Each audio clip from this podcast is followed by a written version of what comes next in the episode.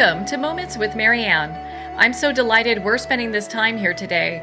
We have a very empowering show coming right up with special guest Deb Brandon, and she's here today to share with us her two books, Threads Around the World and But My Brain Had Other Ideas. Now, Deb is a weaver, respected textile artist, and fiber enthusiast and writer. She's been an active volunteer with Weave a Real Place, including serving multiple terms as a board member, as well as writing the long-time-running Textile Techniques from Around the World column. Deb is a popular speaker on textiles and other topics. She's an avid traveler and has competed nationally and internationally in dragon boating, and has been a professor in the Mathematical Science Department at Carnegie Mellon University. So let's welcome to the show, Deb Brandon. Oh, thank you very much. What a pleasure it is to have you here. And my goodness, your book is pretty in-depth. It's got such great, you know, it's got great pictures. It's got a lot of information. And so I have to ask, like, what inspired you to write this book? Um, I've, since I was a child, I've been interested in ethnic textiles. And um, after I joined uh, an organization called WARP, W A R P, which is an acronym for Weave a Real Place, I got even more interested. Uh, this is a group of uh, people who whose mission is to improve the quality of life of textiles art- textile artisans in need around the world. And, and uh, I... A year after I joined, I started writing articles for the quarterly newsletter.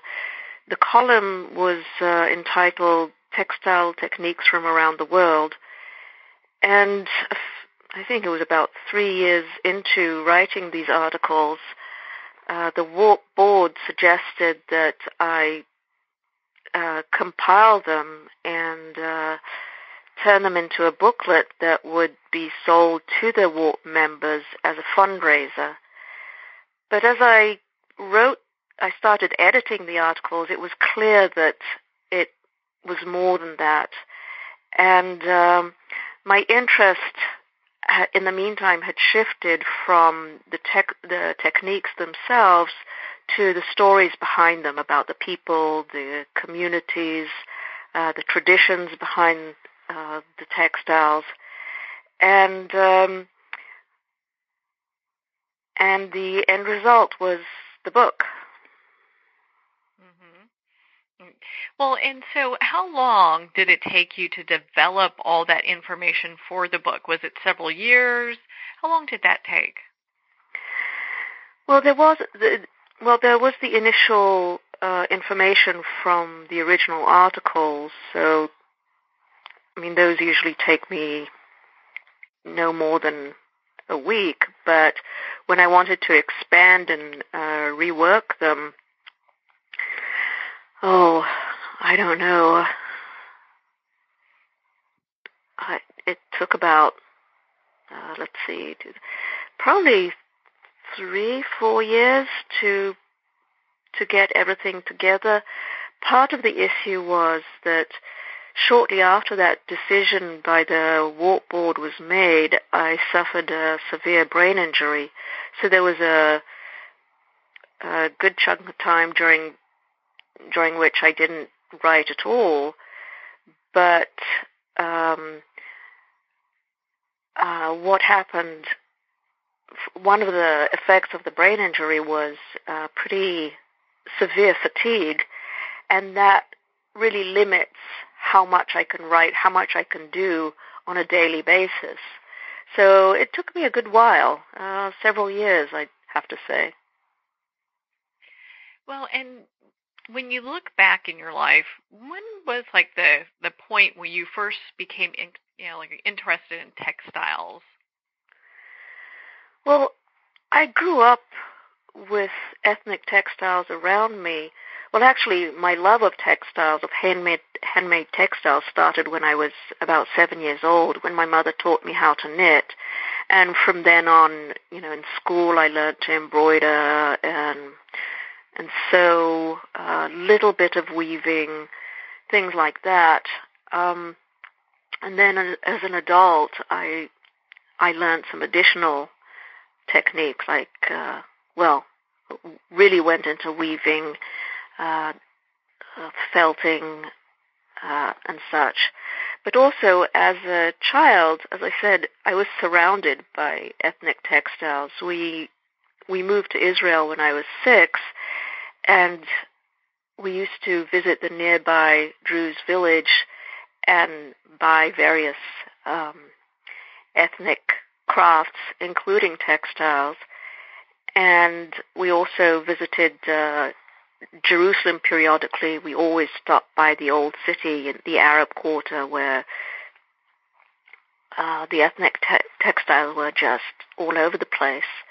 So I was, and also my father uh, traveled a lot, and he'd bring back gifts like saris from India, um, an embroidered uh, apron from Hungary. So it was, you know, it was just part of my childhood. Yeah, it's all part of, um, I'm sure having that all around really develops that interest. And I love how you bring that together in Threads Around the World, because people who don't have the same, let's say they haven't traveled as much, they really get a sense for what different communities, um, how textiles just interwoven in all of that. Yeah, very much so. And that's a, a big part of the mes- message, um, that not only does do these textile traditions connect past to present, but they also connect us through the stories and, you know, textiles themselves. I mean, the text, textiles have been uh, an important aspect of humanity from the beginning. Well, and since you touched on that, I'd love for you to share with our audience, you know, why is textile art important for our global community? Well, as I said, the obvious part is connecting us to our roots in many ways, and um, but the other part is textiles are universal, and uh, so this is something we have in common with uh, humanity in, in general. But uh, also the stories behind the textiles are, in many ways, they show us that that we're connected with each other. Uh, there's no them. There's only us. You know, there's no us and them. There's only us. And uh, you know, you you talk you talk to artisans around the world. You you listen to their stories, and in my case, I write the stories, and we have a lot in common, no matter what. Yeah, there, there really is a lot. Well, when we look at the relationship of textile and traditions, you know, they have this grassroots economy kind of, you know, um, connection. And so how does that, when we look at that from a global perspective, how does textiles help different communities?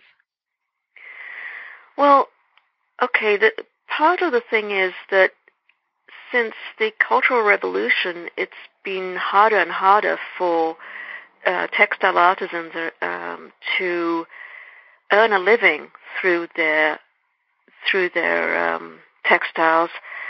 Um, you know, if you just go to China or India, there are very cheap knockoffs, uh, which are, if you compare them to the handmade stuff, there is no comparison. But without educating the public, um, there's no chance of of uh, helping. There's no chance of uh, for these artisans to earn a living. And when, in in fact, if you know, if you have these, for instance, in India, there are people who this is what they know, and the and to help them improve their quality of life, you have to educate the public. And once you do that, and you teach them techniques to uh, make them more marketable in the Western world, um, and uh, make them more cost-effective, it becomes more profitable. And uh, I mean, we we see the results. I mean, you, you um, entire communities. It's really changed what's going on. In particular, it's made education more accessible to them. I mean, there are plenty of countries where education is not free. Uh, for instance, in Guatemala, if you don't have money, your kids aren't going to go to school. So it's really made a difference. Hmm. Well, and so when we look at um, how textile, it sounds like there's a resurgence of textile and those traditions coming back into the community after, you know, after having some of this training done where people are being able to really understand how to make it more cost effective. Yeah, definitely. I mean, there's no, I mean, there's absolutely no question. Um, part of the issue of helping them become more marketable is also helping them create a niche in the Western market. And again, there comes education and various outlets like, uh, you know, there's, there's, in this area, there's ten thousand villages. Uh, also, for instance, in the, the, the um, I think it's the, uh, The uh, baskets from, I believe, Botswana became very, um, very um, common, well, not common, uh, became a- available in department stores. Uh, patterns are, people are more aware of the patterns.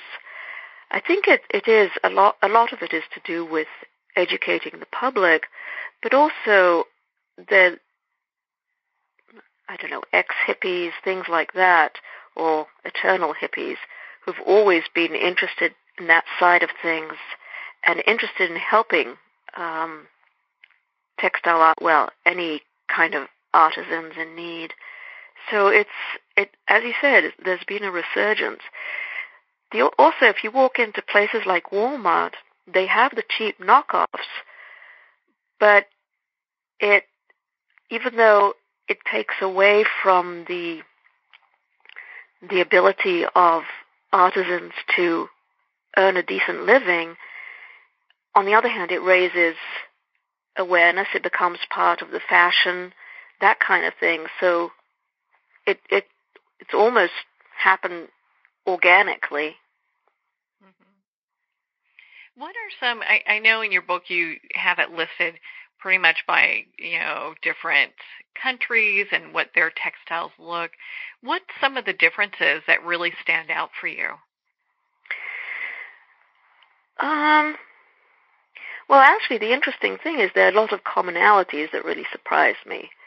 Uh, but differences are often in the technique themselves. The overall technique might be similar, but depending on what materials are accessible, there are going to be differences in the process. Also, um, a lot of the a lot of the in, in the patterns, a lot of the motifs are um, stylized versions of, for instance, uh, animals, and those are different from place to place. But the thing I found really striking was, well, first of all, the traditions, the, the folklore behind the patterns and the techniques are, are on the one hand, similar, you know, creation, um, things like that, but on the other hand, they're different versions of that. The one that I found really interesting was um, Berber rugs in Morocco, that not only are there Is is are the finished products? Do the finished pro- products carry symbolism? But the actual process of weaving um, is symbolic of the life cycle of male children. Uh, well, male sons. Well, most sons are male. Um, for instance, when you start setting up the loom that's analogous to the birth of the child um, when you start pre- uh, prepping, prepping it for the weaving. That is a child going through, um, chi- well, childhood within the women's sphere. And when you start the actual weaving and you go through the weaving, that is um, symbolizes the life of the sun through adulthood. And when you cut the textile off the loom, that is analogous to the death of the child or son. And that really surprised me, the idea that you, um, I can't think of the word, that that you associate having a finished textile with death really bothered me. So I really look, I, I looked into it further. Uh, the Berber are Muslims, so I wanted to know more about, you know, do they have, a, do they believe in an afterlife, that kind of thing. And I was thrilled and surprised to learn that there is an afterlife, and when and and when the textile goes into its new home, it there's a rebirth and it has a new life there. The other thing that I found interesting was that at the death of the textile, when you finish a textile, they perform last rites as they would do this to a person who died. It was, it was, you know, a fabulous discovery. Um, in Bhutan, the idea that um, textiles are still very much a part of society, part of, you know, when you people go through some sort of uh, Uh, important uh, event in life, for instance, uh, marriage, uh, birth, uh, a promotion. People, you know, they have their celebration, and and the attendees produce a gift for the hosts, and the gift is a gift of textiles. That's part of it's very much part of life, and it's still used for bartering, not quite as much as it was, but it's still very much of what's, you know, what's important in in their lives. So there's a lot of little things like that that that uh, I really enjoyed learning about this kind of stuff, and also the, the things like um, the place of women in the various communities. Uh, in some, they have. It, it's very clear women versus men.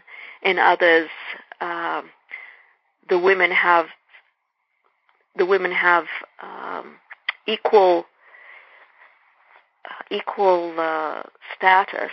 I mean, back to Bhutan, the thing that I found that was interesting was that women are in charge of everything to do with the home, which doesn't sound so great, but also, the, the thing that I thought was incredible, well, not incredible, surprising, was when it comes to the home, it goes from mother to daughter. The men are more in, it, it, you know, men don't have, you know, cannot own or do not own property. Women do. Hmm. Well, that's really fascinating. And, you know, I know that you also mentioned that there's a lot of similarities that surprised you. What are some of those? Well, in the patterns and the motifs, uh, there are, for instance, uh, let's see, in Laos, in the, the pattern and the weaving is very much about uh, naga, which is the, serp- the serpent, which is, uh, um, which is uh, very... Uh, it's an integral part of the beliefs. Uh, and when you go to Peru, amongst the Shipibo, they have very similar um, patterning. In very, I mean, in, in the in the in Laos, it's in the weaving. In Shipibo, amongst the Shipibo, it's in cross stitch and fabric painting. But we're back to the whole serpent thing, which is very central to their beliefs. That was one example which I found uh, quite surprising. And then, in general, a lot of the, the smaller motifs, like, for instance, um, ram's horns, very prevalent amongst the Mongolian uh, felters, and also in various other societies. I can't really think of, of uh, I can't think of one right now. Uh, let's see, what else? I mean, a, a lot of the motif issues are, oh yes, when it comes to fertility, symbols for fertility are are very similar across a lot of cultures. It, it was it was quite fascinating. Yeah, it must have been going through and, and looking at all the similarities that kind of just come together. Well, and so how does textile art, I know we shared a little bit about it, but how does it tell, like, the cultural stories and broadcast our humanity? Well, I think, first of all, there's the, it, it, textiles in general um, have, stories are very much part of uh, textile, uh, traditional textiles or handmade textiles. And when it comes to, clearly when it, when it comes to the traditions, there are a lot of similarities in what um, the meaning behind things are. As I said, there's the symbols like for fertility and uh, uh, good fortune, uh, wealth, uh, things like that. But also the story, there are also the stories of the artisans themselves, the struggles they go through, uh, their lifestyles, what impact their lives have on the textiles that they make. These stories are very much universal. They're people too, you know, go through similar struggles, some of it, you know, financial, uh, familial, things like that. Um, and and you you see this, and it and uh, you know, you could relate to it. Uh, on on the one hand, for instance, traditional attire marks, well, honors particular cultures and marks our differences. But on the other hand, if you look deeper into the stories, you you're back to the universal. And very much, when it comes to humanity, it's very much a, co- a combination of individuality and similarities. And textiles really um, exhibit that. Well, on that note, we're going to pause here for a quick break. We've been speaking with Deb Brandon in regards to her two books, Threads Around the World and But My Brain Had Other Ideas. You've been listening to Moments with Marianne. We'll be right back after these messages.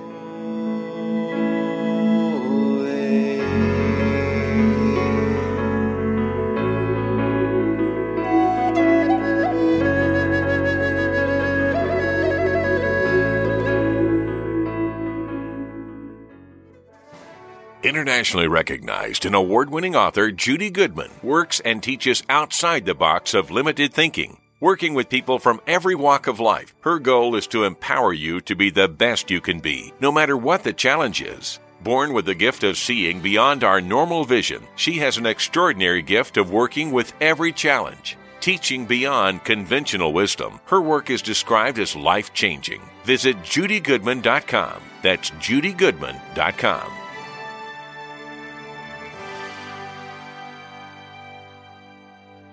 There comes a moment when you realize you're somewhere special, when you discover that each beautiful creature that you see has been rescued from a life of absolute horror and brought to this incredibly free place. Here's where their lives were forever changed and where yours will as well. Discover over five hundred tigers, bears, and lions at the brand new visitor center at the Wild Animal Sanctuary just outside Denver. For more information, visit wild animal sanctuary dot org. Discover true freedom at the Wild Animal Sanctuary.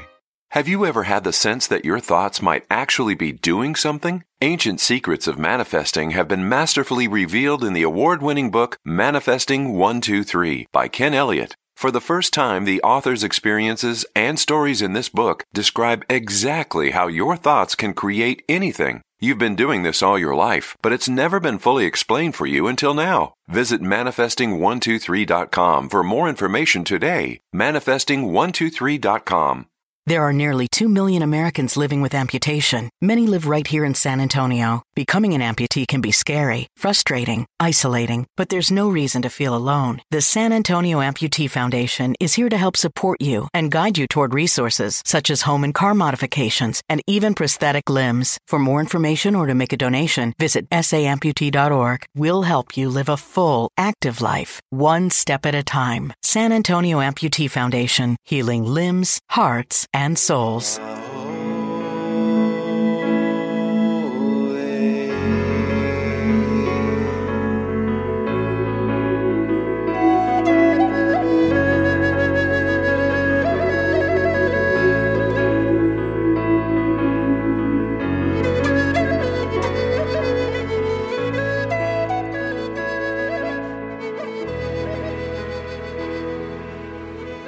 Welcome back to Moments with Marianne. We're here today with special guest, Deb Brandon, and she's sharing with us her two books, Threads Around the World and But My Brain Had Other Ideas. Now, before we went for break, we were talking about textiles, and one of the things that came to mind, I'm just curious, what are some of the textile traditions that are still being used today? Oh, God, many of them. Everything that is in the book is... they're still being used, some of them continuously, continue through time. Others have been revived.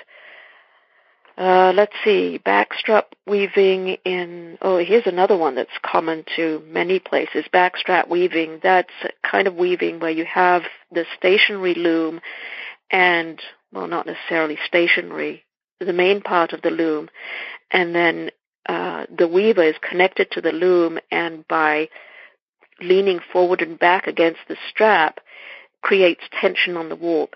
Those things, th- those kind of looms, backstrap looms, no matter what the frame looks like, they're common all over the place. South America, um, Asia. It's it's you know the, the when you look at uh, Japan versus, uh, oh, let's see, God, I can't think of them right. But as I said, they're all they're across the globe. They use the same thing. Um, so, so as I said, backstrap weaving in in Guatemala and Peru have been ongoing since God knows when they first started. Um, Spinning yarn, uh, again, in many places is still ongoing, um, has been ongoing in Africa, South America, uh, some places in, in uh, Asia. Uh, now, there are things that have, t- particular techniques that have been revived, or in Europe you'll see things that act, came close to dying out, but have been revived. So, but it's mostly the actual techniques, the the particular, um, you know, it's in the details. But the overall thing has been ongoing. I mean, for instance, in Peru, um, there's a particular technique that uh, essentially died out. No one was practicing it. And then this one woman, um, uh, Nilda Alvarez, she found a piece of, you know, an, an antique piece of uh, textile using this method, and she found a couple of grandmothers who remembered something in their childhood. Somebody was doing something similar. So she managed to figure it out with their help, and uh, it's now been revived. So there's a lot of uh, in uh, Italy, in uh, Perugia, there's a particular there's a particular weaving technique that was uh, again dying out, and there's a woman who's, I believe it was her great-grandmother, started reviving it, and uh, you know, she she started a school to teach the younger generation how to um, weave these textiles. And you know, this school went from from mother to daughter. To this day, there's a woman who teaches uh, you know, young women how to how to weave these textiles. It's it's pretty incredible what people are doing.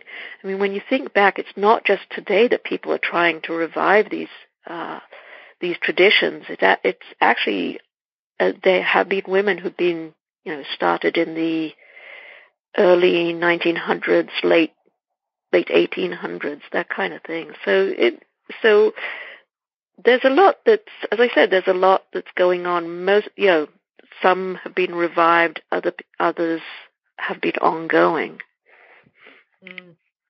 Well, your book, Threads Around the World, really shares so much. I mean, it's such a great read, beautiful pictures throughout it, so people really get a sense almost that they're right there with the people who are who are creating the textiles or doing the weaving. So it's it's very just uh a great resource. You also have another book that you've written, and I'd love for you to share a little bit about that for us. Um, I mentioned that uh, I suffered a brain injury. I have uh, clusters of malformed blood vessels in my brain. They're called cavernous angiomas. I have, I, I forget how many I have, ten or so, and um, two of them bled, which wreaked havoc on my life. I had seizures and horrendous headaches. My balance was gone. I, um, I had cognitive issues. I couldn't be the mother I used to be. I couldn't uh, drive. I couldn't work. And uh, I basically lost my independence.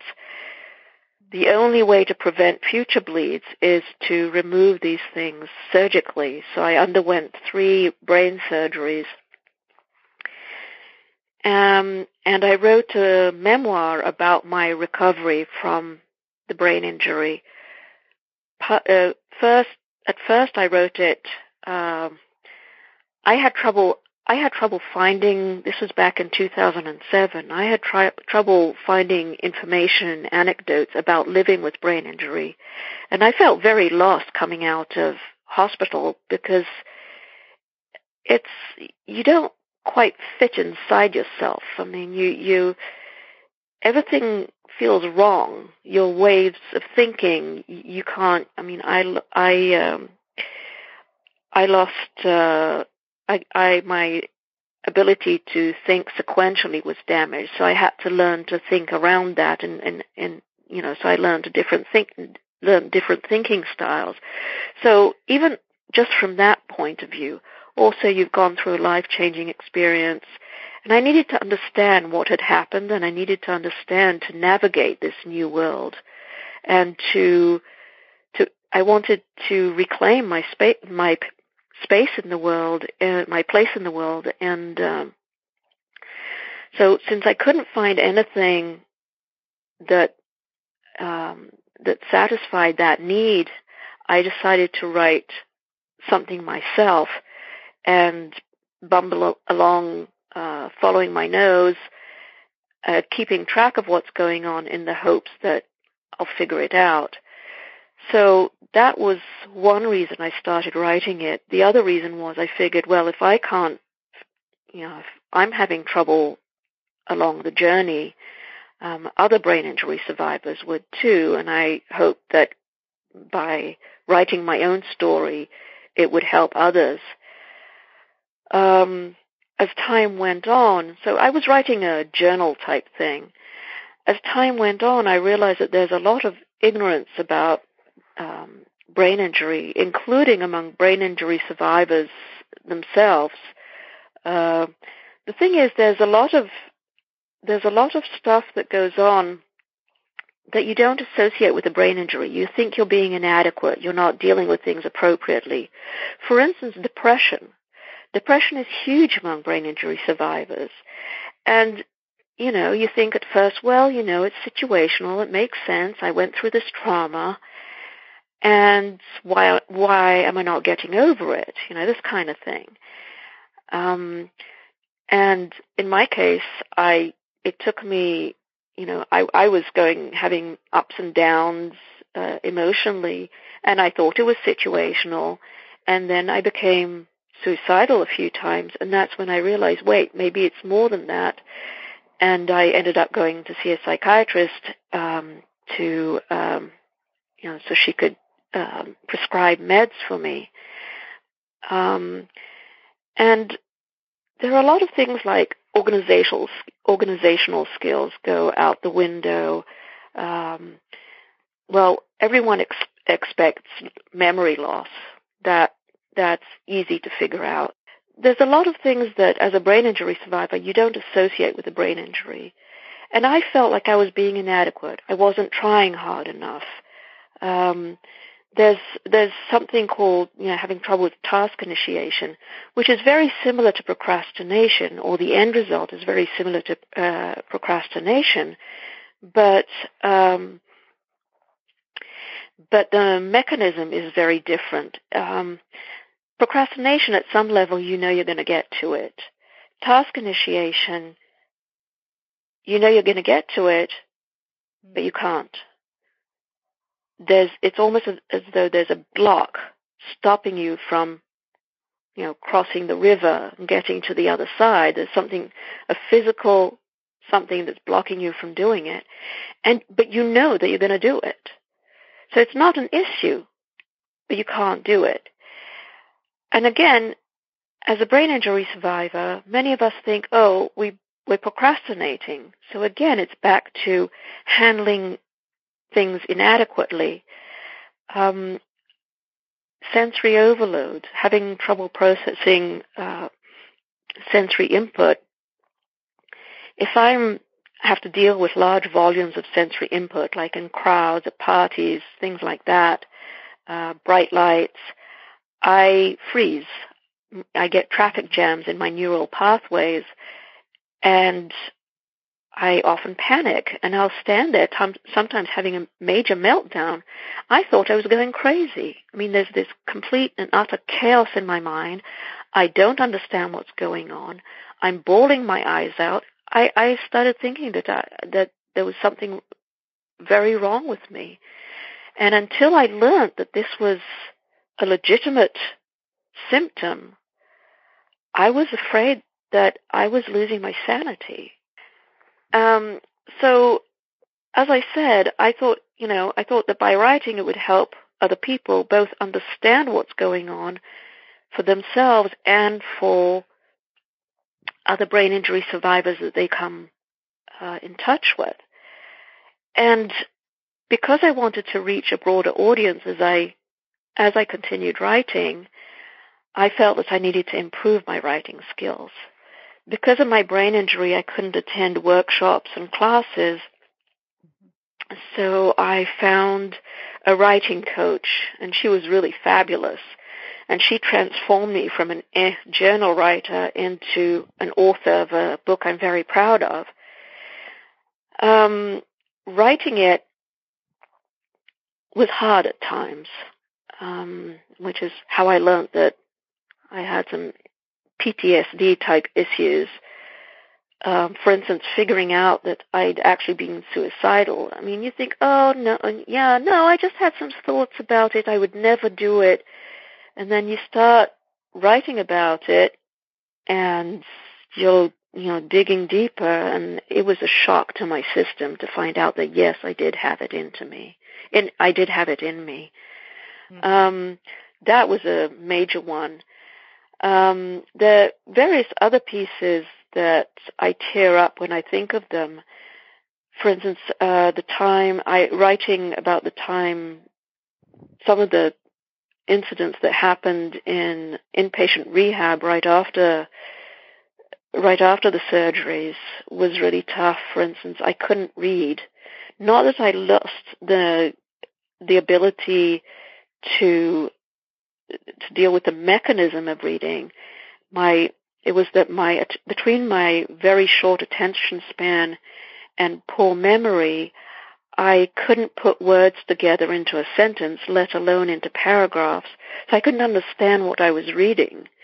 Um, I'll never forget the time when the occupational therapist, she asked me to read a paragraph, and I was very proud that I could read it, that, that yes, I can read. And then she asked me, what was it about? I had no idea, absolutely no idea. So then she narrowed it down to a sentence. Okay, what's this about? Again, I had absolutely no idea, and I was terrified because I used to be an avid reader, and I was afraid I lost that. I I was I I, I was terrified and devastated. I regained that ability, but because of issues akin to learning disability, to dyslexia type things, I had trouble reading uh, books like I used to read. Um, there was too much information on the page, and the the print was too small. And I didn't realize what the problem was. I just knew that I, at one point I realized that it was the print was too small, and I made the connection that I was doing fine with children's books and some young adult books, but I couldn't handle anything more advanced than that. So when I finally made the connection, I went and bought large print versions, but I couldn't read those either because there was too much information on the page. So when I started writing about it, I sort of, I started choking up, and I I finally learned to, that I needed an e-reader. And with an e-reader, I'm back to being an avid reader. But just the thought and just rem, rem, re, remembering that devastation, that was really tough to write about. It has to be. It really has to be. Because I, I, you know, I have a friend that went through a traumatic brain injury, and there's a lot that needs to be, you know, considered. P T S D is one of the things that a lot of people who go through traumatic brain injuries that they that they suffer from, and it's, you know, I think it was so good that you wrote a book on this. What is the title of that book? But My Brain Had Other Ideas, a memoir of recovery from brain injury. Well, Deb, where can people contact you and be part of your community and learn more about Threads Around the World and your second book there? Uh, the simplest, the, well, the easiest uh, way would be through my um, through my website, um, which is Deb Brandon dot com. So that's D E B B R A N D O N dot com, and there's, there's a way to con- contact me through that. I also have a, a Deb Brandon author page on uh, Facebook, and again, that's another way to contact me. Um, I am really happy to talk to people about anything, including the rough stuff with brain injury, the horrendous issues I occasionally have now with um, with depression. One thing, I mean, yes, there were a lot of losses through the brain injury, but there were also a lot of gains. As I said, I had I have trouble uh, processing large volumes of sensory input because stuff comes at me with similar impact. Uh, you know, if you have conversations around you, even if one is closer to you, you can't focus on it because all the conversations around you are coming in at the same level. But at the same time, this has helped me identify details in nature, for instance, that I was unaware of. Um, you know, a dewdrop on a on a leaf. Uh, I remember my son when he was a toddler discovering snow for the first time. I remember him poking his finger into a snowbank and then looking at the fingertip and watching it, me- uh, watching uh, the snowflake melt. And I found myself doing the same thing. Uh, it, I'm much better at reading social cues. Um, having uh, had to take a crash course in asking for help, I had to expose my vulnerabilities, and I learned that by exposing my weaknesses, I was actually turning them into strengths, because when you expose your vulnerabilities, people felt, feel more comfortable opening up to you. So I became much more socially adept. I mean, I used to be very much an inter- introvert, and here I was becoming an extrovert. And um, I feel very strongly that telling one's story is really crucial to back to humanity in general. And um, so, you know, I open my mouth and out it comes.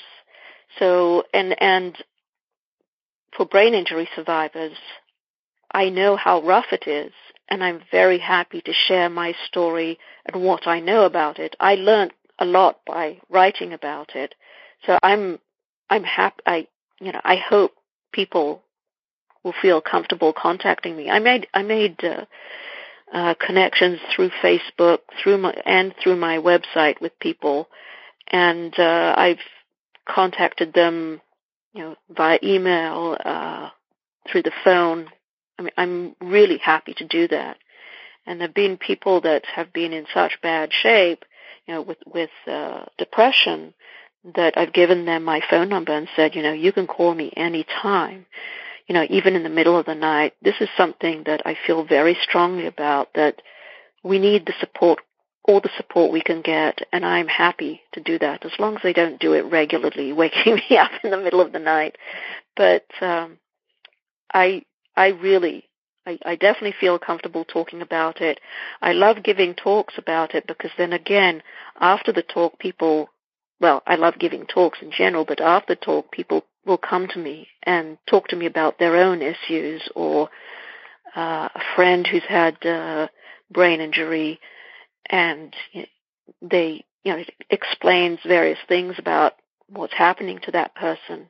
I had a father of a brain injury survivor who just went, you know, that I helped him become a better father to a brain injury survivor, because he now understood what, for instance, what sensory overload is. I mean, this is a kid who's, um, he had uh, several brain in- brain surgeries when he was a baby, so he grew up with issues like sensory overload, and he didn't know how to explain it, because, you know, this was part of his life.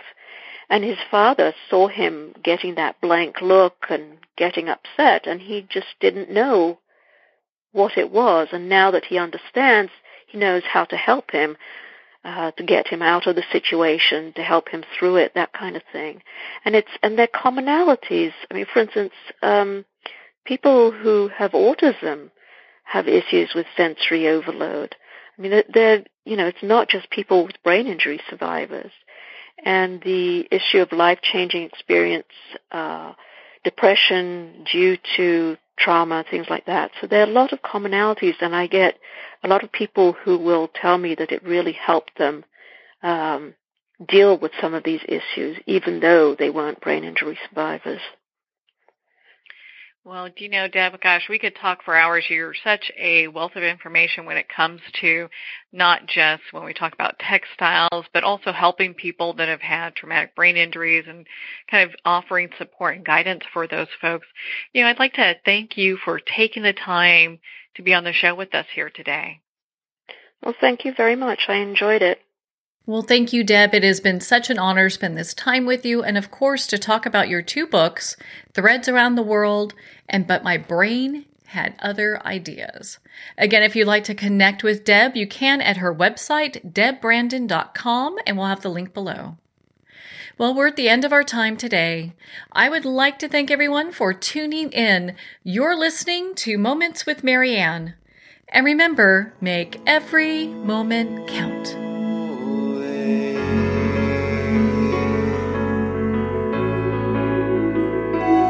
you.